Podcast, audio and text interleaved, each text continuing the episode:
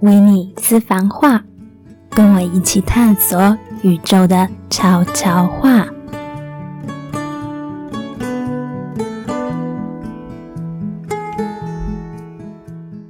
欢迎收听维尼私房话。你今天好吗？希望听到我说话的你，都是还没有被关到发疯，内心还有一点余裕，还有一点空间，才会打开 Podcast 来听我说说话。至于我呢，就像上次说的，我其实非常适应宅在家的日子啊，我只是不能适应一直跟小孩关在一起，还要上网课的日子。这真的是我此生第一次经历，有一点新鲜，但也有一点崩溃。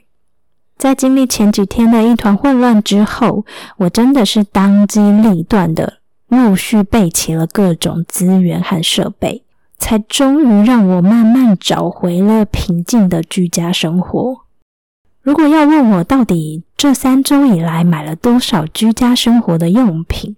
那真的要说来话长了。首先呢，为了小孩要线上上课，我们原先的设备根本就太老旧，不符使用，网络的频宽也不够用，所以只好立刻上网订了新的笔电，又申请 WiFi 来安装。后来又发现上课一群小孩吵闹的声音，真的整个家里都是，所以我又赶快在网购了耳机。这还没有到尽头哦。小孩每天在家不能出门放电的结果，就是晚上都会睡不着嘛。然后我划着手机的时候，就发现，哎，竟然有免砖墙壁就可以安装的单杠，哎。于是呢，我又买来让小孩在家里玩。小孩还加码要求说，要再弄个秋千挂在单杠上。啊，至于呢，我自己则是买了一些家中可以运动的简单主力用品。我想，如果没有赶快恢复上课，让小孩回学校去的话呢，我应该还是会再继续买下去的。为了我安宁的居家防疫生活嘛。那我真的觉得宇宙安排的这一切是在让我学会怎么可以宅到极致，诶以后更不需要出门那样子。但说到这里啊，我不得不感谢自己有一个空间足够的家。即使它是租来的啊，但它至少让我可以遮风避雨，还能让我和女儿都找到各自需要的生活空间，然后让我们的日常生活可以很好的在运转。不知道在这一波疫情当中啊，你有没有停下来感谢过自己的家？不管你是租的还是自己买的，它其实都真的发挥了很大作用，在保护我们和提供我们需要的。所以，其实，在冥想的时候啊，我常常都会在心里默默对我的家发出感谢的意念。当然，家的背后也就代表着有许多人对我们自己的支持。其实，光想到这些啊，真的心里只有很多很多的感恩之情，是没有什么空间再留给抱怨啊，或是恐惧了耶。不过，说真的，跟小孩要二十四小时黏在一起。对工作来说是非常大的挑战呐。首先就是时间要一直被切割再切割，很可能因为小孩叫妈妈不用钱嘛，所以他们真的很爱妈妈妈不停，一天找妈妈一百次，应该是每个妈妈都很不陌生的事情吧。每被叫一次呢，手上的事情就要被打断一次，或是我的思绪就会被中断。我真的一篇文章都要分好多好多好多天才打得完，因为我在写文章的时候是真的非常需要专注的思考，所以某程度对我来说啊，我现在真的有点半放弃的状态了。有时候我连电脑都不想打开，况且电脑常常被小孩占用要去上课啊。再来就是啊，之前其实小孩要不要写作业跟我真的没关系，我还常常鼓吹他说作业不一定要写。基本上老师也只会找小孩要作业，不会找家长。而且我也不觉得写作业是家长的事情和责任啦。但现在上传作业、回报体温，通通变成家长的事情了耶。所以还要不断检查作业区，看看有没有哪一科作业要开影片给小孩看啊，又有哪一科的作业还没有交。因为我真的是觉得老师要准备线上上课非常辛苦，我就不想再增加老师的负担，所以能做好的我就赶快先做，免得老师追着要都是在增加他们的工作量。于是突然间我就觉得自己好像是多了一份补习班老师的工作了。重点是哦，我还没有薪水可以领，却用了我超多的时间呢。那更不要说居家防疫，一下子要备料煮饭，一下子又要收包裹，或是出门采买食物，再加上不断轮回的洗碗，时间真的是零碎的非常可以诶。我得承认，我现在还没有逃出这个时间的沼泽当中，我还在学习这个突如其来的课题啦。那讲了这么多，我真的不是要抱怨对居家防疫有多少不满。纯粹只是要为我的没有产值找理由和借口而已啦。虽然如此啊，但现在还可以听到这集节目，代表我至少再怎么废，也还是有发愤图强的时候啦。那在我说了这么多之后，应该就会发现这集节目不会有别的来宾了吧？毕竟啊，疫情还在警戒时期的这个时候。真的也不太适合找其他人来跟我一起聊天呐。即便我已经想好了要录制一些特别的内容跟大家分享，但目前就暂时继续享用我唱独角戏喽。既然上面我讲了那么多与疫情有关的事情，那今天我的主题就会围绕在疫情上了。但我没有要分析任何资讯，也没有要评断任何的是非对错。我想聊的是呢，在疫情之下，跟我们自己内在有关的会是什么？也许台湾这一波疫情来势汹汹，在我们都安逸了一年多之后啊，真的是会让我们有点意外。但这种措手不及的时刻，却也是最容易看见自己内在状态的好机会了。所以，我们当然要把握这个机会，好好的来跟我们内心做一个连接啊！如果你发现啊自己最近真的非常焦虑不安，或是注意到有很多恐惧的声音一直在脑中冒出来，那就趁着听节目的现在，一起来检视一下这些恐惧来自于哪里吧。我们可以把自己的恐惧一个一个拿出来区分一下：是担心自己会被感染呢？还是担心工作会受影响，害怕自己抢不到食物，还是担心小孩进度跟不上，又或是其实是害怕跟家人要一直面对相处，甚至有些人可能是害怕跟自己独处，害怕那种孤单的感觉，或者又是恐惧那种无能为力，不知道可以做些什么的感受。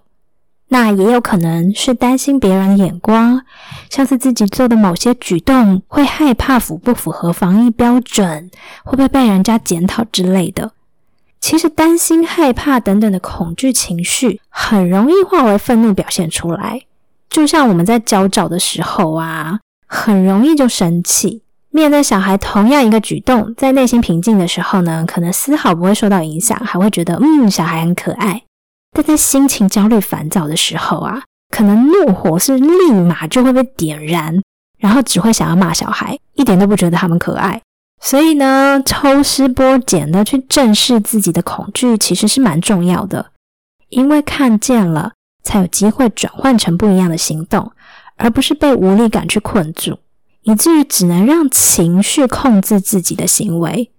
所以，如果你愿意，我真的想要邀请你，听完节目后，把你目前的恐惧一样一样的写下来，也许就会发现，疫情只是一个影子，把平常就深藏在心中的恐惧引出来而已。因此呢，这是一个机会，可以帮自己厘清在生命中真正影响我们行为模式的那些恐惧究竟是什么。当恐惧都可以被看见、浮上台面的时候。也就代表着光有机会进入了。像我自己就发现啊，我对自己与女儿的安危啊、生计啊和基本的三餐都没有什么不安的感觉。可是我最多念头浮现的是对外婆和父母健康的担心。因为虽然我上面说自己都没有什么产值可言啦，但其实那个产值指的是对外可以展现出来被大家看到的那种。对于自己身心健康的累积，其实是一直都有持续在进行的。在居家防疫之前啊，我本来就是每天会把时间分给练习呼吸、瑜伽，还有进行冥想。因此，即使在小孩都在家的现在，我仍然持续的进行着。只是小孩在家的下场就是常常会被打断而已嘛。但我就告诉自己啊，这才是真正的修行。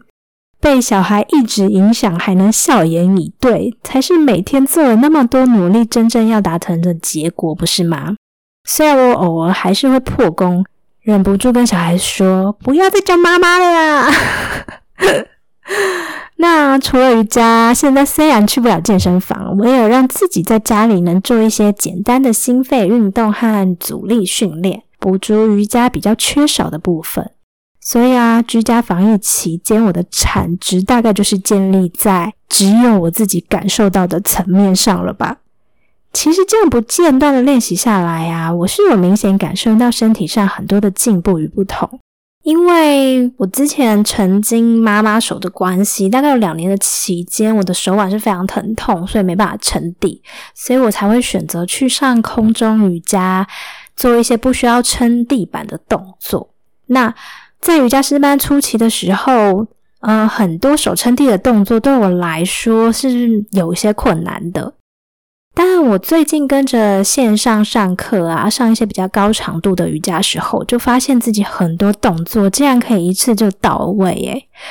我就会不禁想要谢谢我的身体，一直配合着我和支持着我，可以这么努力的练习。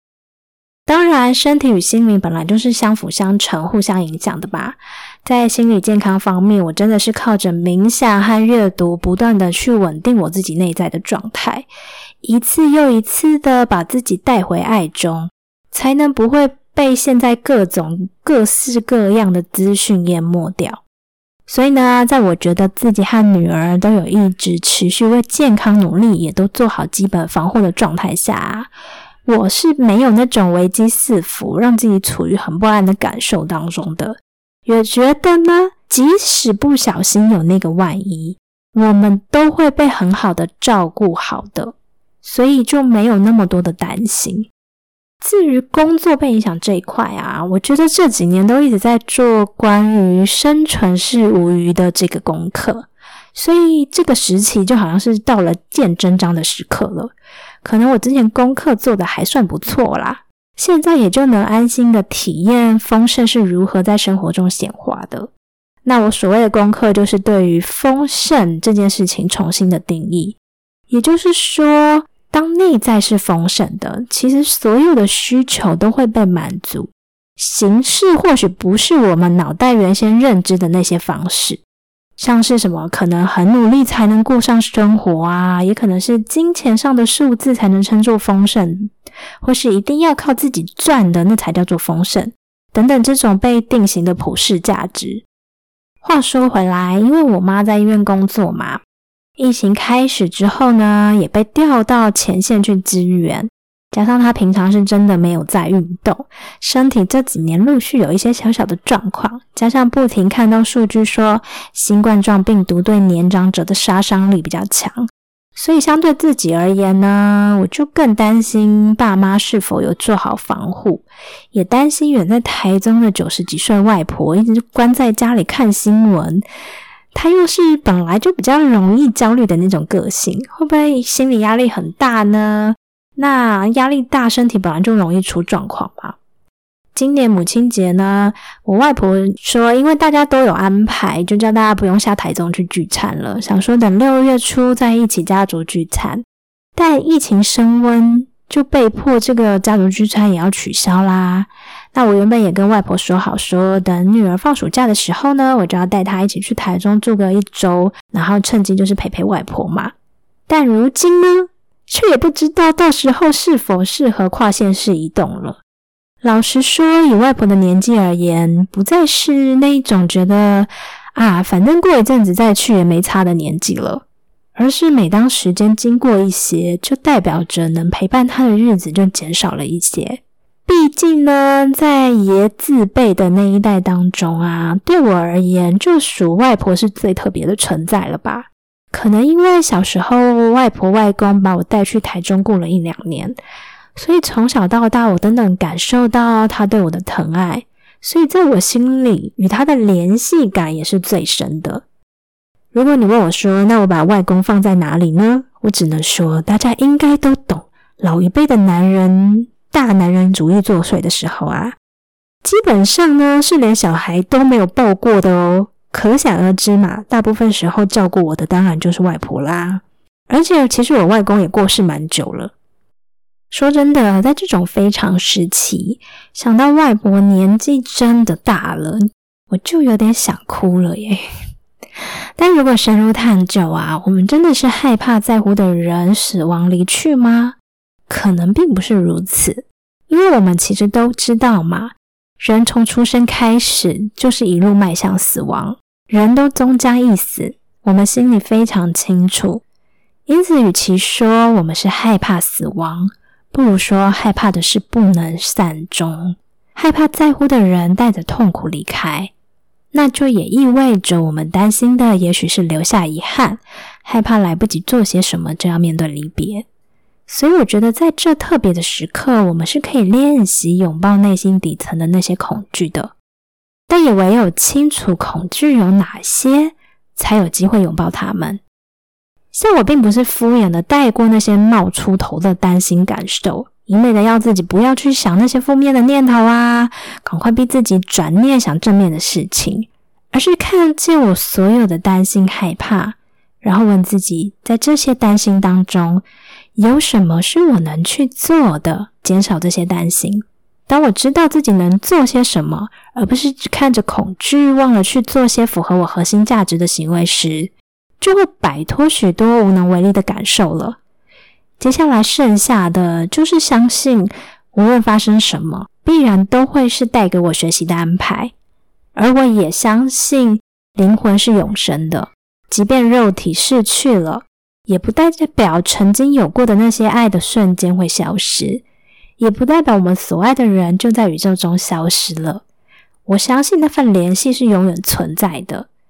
当我可以这样一一的转换和梳理之后，其实恐惧就自然而然会慢慢的淡去，也就不会影响我的日常生活，让我依然能保有能量去创造我想要的生活。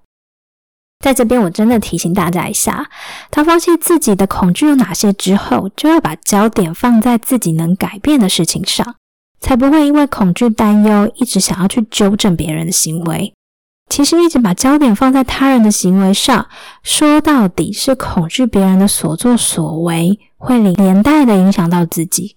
那真的就会很容易忘记，我们每个人其实都是有力量的。忘记自己是能在各种状况中依然去做符合自己核心价值的行为和生活方式的。虽然我说过很多次，但在这种时刻，我更加想要强调：境随心转。我们的意念正在创造自己看出去的外在世界。当我们把频率回到爱上面的时候，会发现生活中出现更多互助啊、分享、有爱和丰盛的讯息在围绕的。当爱的频率够多、够大的时候，世界真的就会慢慢安静下来的。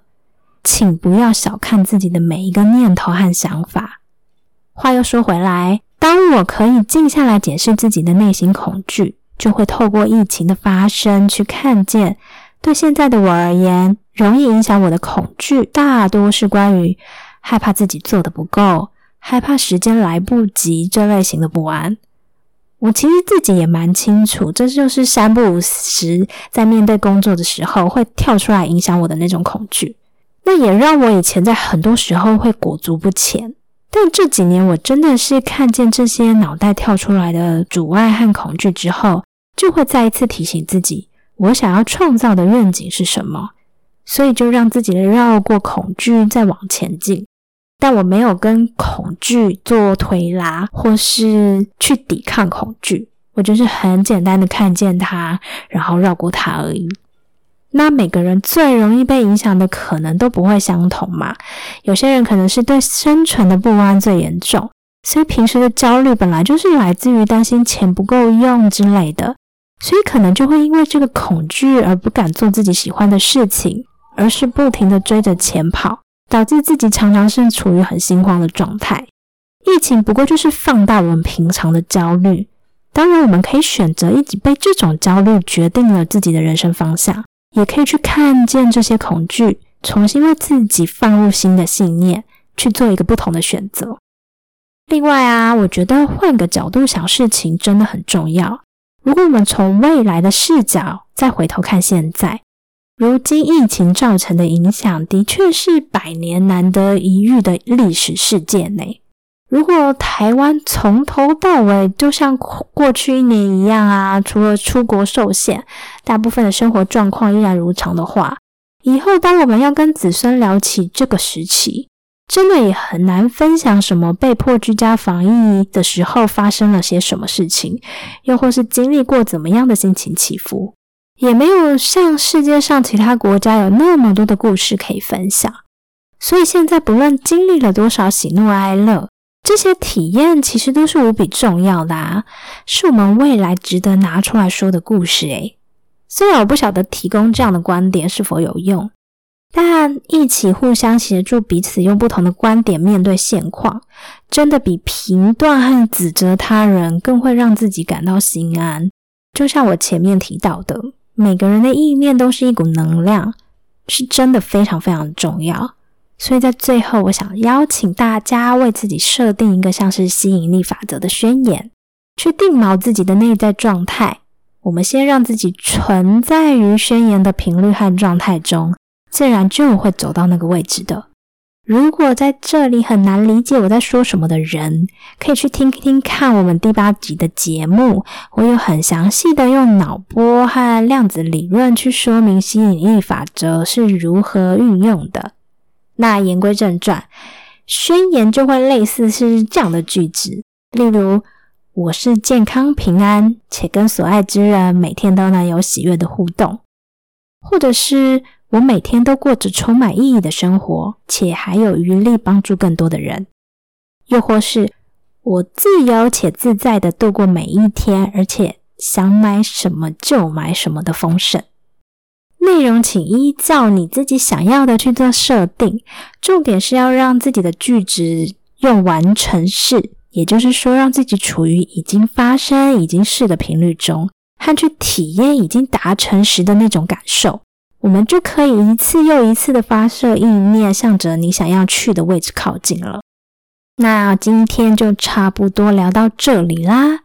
如果想听我分享更多日常的人，可以追踪我的粉丝专业 w i n n e 与不完美的私密对话，或者是加入我们妈妈搞什么鬼的社团，连接我都有放在资讯栏当中喽，赶快去点选吧！希望今天的分享能在这种不容易的时期对你有一点帮助。喜欢的话呢，也麻烦你动动手指头，分享给更多需要的人啦。维尼私房话，我们下次见啦。